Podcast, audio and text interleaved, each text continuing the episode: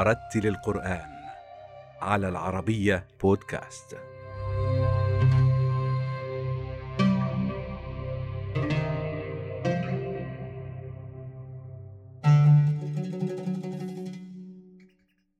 ولد القارئ أحمد رفعت في قرية جراجة في محافظة كفر الشيخ المصرية والتحق بكتاتيب القرآن في سن مبكرة ليتم حفظ القرآن الكريم كاملا في سن الثانية عشرة ملتحقا بالأزهر الشريف ليتخرج من كلية الشريعة والقانون قبل توليه الإمامة والخطابة والتدريس بالمعاهد الأزهرية ومبعوثا لإحياء سهرات رمضان في مساجد متفرقة حول العالم.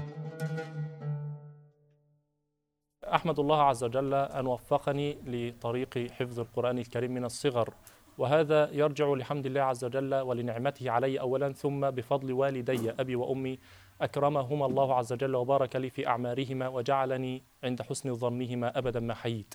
آه، كما حكي لي أن والدي منذ ولادتي وهو يحتضنني على على يديه وذهب بي إلى كتاب القرية. وأشرف بأن أعرض اسم شيخي ومحفظي ومعلمي الذي علمني قراءة القرآن بل علمني القراءة والكتابة أولا ثم بدأ معي في حفظ القرآن الكريم. وهو فضيلة الشيخ ياسر فرحات وهو أحد أعلام قرية قراجة مركز ومحافظة كفر الشيخ جمهورية مصر العربية. أسأل الله عز وجل أن يبارك له في ماله وأهله وولده وصحته وأن يجزيه عني وعن زملائي وأقراني خير الجزاء. اللهم آمين. ثم ما أن لبث الشيخ قليلا حتى سافر لطلب العلم وأتبعت المسيرة بعده مع شيخ فاضل على يديه ختمت القرآن الكريم وهو فضيلة شيخي وأستاذي ومعلمي الشيخ عبد الله محمد السيد. أسأل الله عز وجل أن يبارك له في أهله وماله وولده. اللهم آمين يا رب العالمين. ثم ختمت القرآن في سن الثانية عشرة من عمري. وبعدها واصلت مع الشيخ حتى تدرجت مع عدد من المشايخ وجودت القرآن الكريم. ثم بدأت في ختمة للحصول على إجازة متصلة السند إلى سيدنا رسول الله صلى الله عليه وسلم. ثم إلى الله سبحانه وتعالى.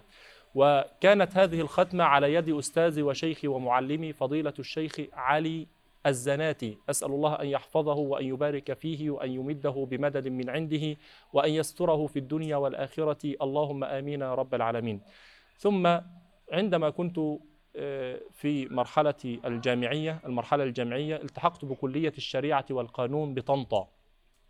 ومع أول عام لي في هذه الكلية حرصت حرصا شديدا كما علمني أبي وأمي قراءة القرآن واهتموا بذلك كان عندي شغف وحب كثير جدا أن يكون لي سبق في تحفيظ وتعليم أبناء قريتي القرآن الكريم. ومن هذا التاريخ وأنا في سن أولى جامعة أولى كلية كلية الشريعة والقانون كنا في عام 2009 آه، بدأت بدار تحفيظ قرآن صغيرة ثم مع الأيام ظل عدد الطلاب يتوافد علينا بكثرة حتى يومنا هذا أنا هنا في البرازيل والدار ما زالت بفضل الله وحوله ومدده وقوته إلى الآن مستمرة مع عدد من الإخوة الزملاء الأفاضل المشايخ الكرام.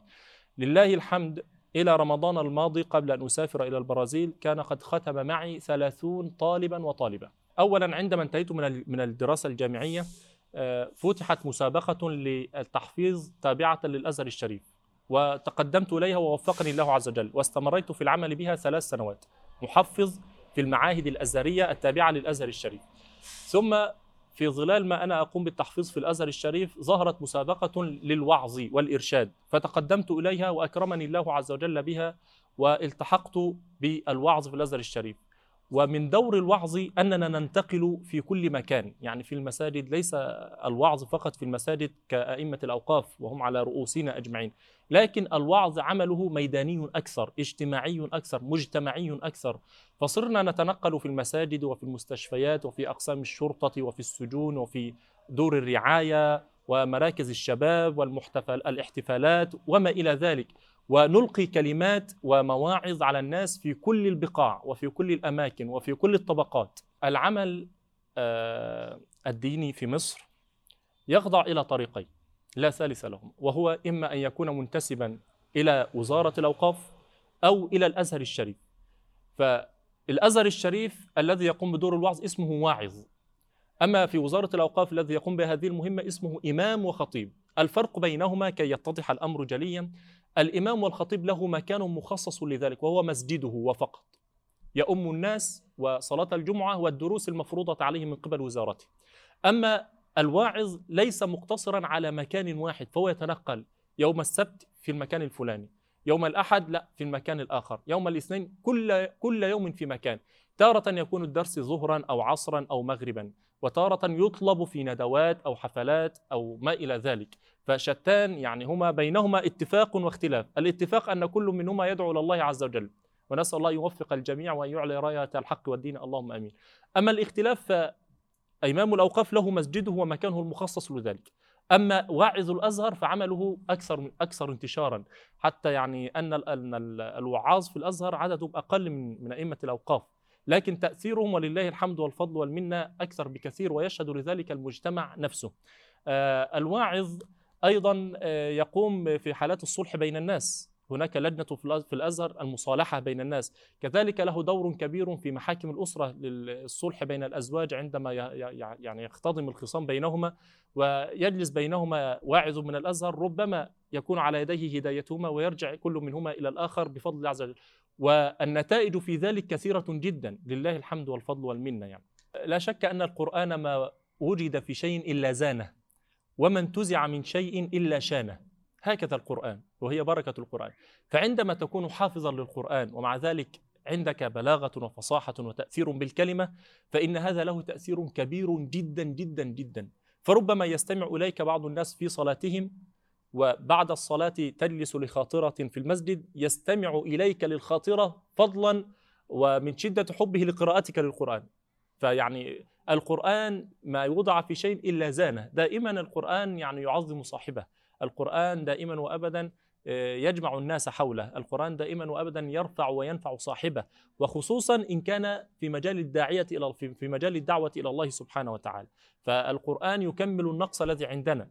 وكلنا عندنا يعني من الذنوب والآثام والخطايا والآثام الله به عليم ولولا جميل ستر الله علينا لافتضحنا. أعوذ بالله من الشيطان الرجيم. بسم الله الرحمن الرحيم. إن الذين سبقت لهم منا الحسنى أولئك عنها مبعدون. لا يسمعون حسيسها وهم فيما اشتهت أنفسهم خالدون. لا يحزنهم الفزع الأكبر وتتلقاهم الملائكة. هذا يومكم الذي كنتم توعدون. يوم نطوي السماء كطي السجل للكتب كما بدأنا أول خلق نعيد وعدا علينا إنا كنا فاعلين ولقد كتبنا في الزبور من بعد الذكر أن الأرض يرثها عبادي الصالحون.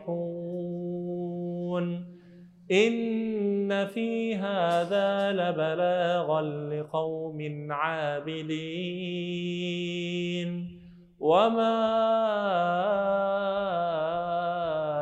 أرسلناك إلا رحمة للعالمين.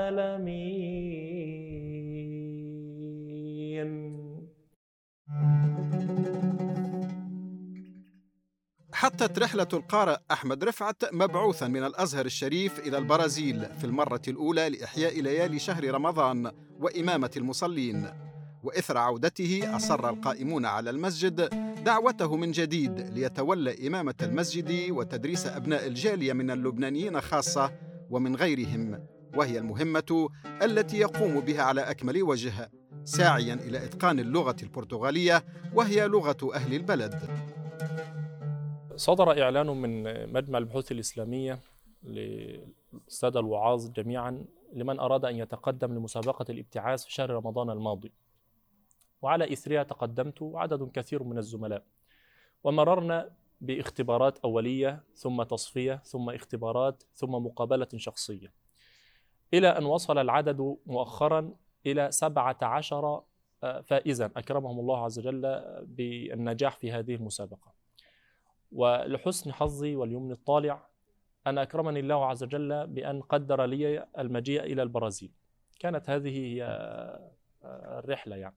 فأتيت إلى مسجد البرازيل وأتممت هناك شهر رمضان المبارك والحمد لله كانت يعني كانت رحلة الحمد لله استفدت منها كثيرا وكان لها أثر طيب.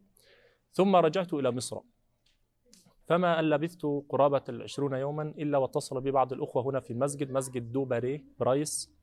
وطلبوا مني أن أكون متواجدا معهم بصفة شخصية تعاقد شخصي. وعلى إثرها آه، أتممنا الإجراءات وجئت إلى البرازيل. الحمد لله إلى الآن وأنا معهم هنا في المسجد يعني. مسجد دوباري مسجد مخصص يعني له أفضلية عن غيره من المساجد.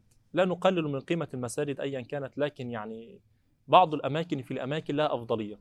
وهذا المسجد بحكم أنه في السوق يعني في مكان تجاري ما شاء الله العدد فيه يعني تظن أن المسجد يوجد في دولة عربية وليست في دولة من دول أمريكا اللاتينية. آه المسجد في كل الصلوات ما شاء الله به أكثر من صفين وثلاثة صفوف وأربع صفوف. آه من الأمور العجيبة يعني التي عندما جئت ورأيتها هنا أن صلاة الجمعة في المسجد هنا المسجد الوحيد في أمريكا اللاتينية الذي تقام فيه صلاة الجمعة مرتين. ما شاء الله يعني يعني من كثرة الأعداد المصلين هنا تقام صلاة الجمعة مرتين. الخطبة الأولى باللغة العربية ثم الخطبة الثانية آه، باللغة البرتغالية. آه، الجالية هنا الموجودة يغلب عليها الجالية اللبنانية فلهم دور كبير لا ينكره أحد يعني في البرازيل عموما وفي أي مكان يذهبون إليه. ومن بعدهم آه، السوري الإخوة السوريين والأخوة الإخوة المصريين ثم بعض من الأخوة الأفارقة وكذلك الأخوة البرازيليين هنا. المسجد هنا له دور وأنشطة كثيرة جدا. منها دروس للإخوة البرازيليين للتعريف على الإسلام وأيضا للتقرب منهم والمحافظة عليهم والاستماع إليهم وتثبيت الإسلام عندهم والاستماع إلى شكاويهم وأسئلتهم والرد عليها وما إلى ذلك. وكذلك أيضا حلقات لتحفيظ القرآن الكريم والحمد لله أبلت بلاء حسنا.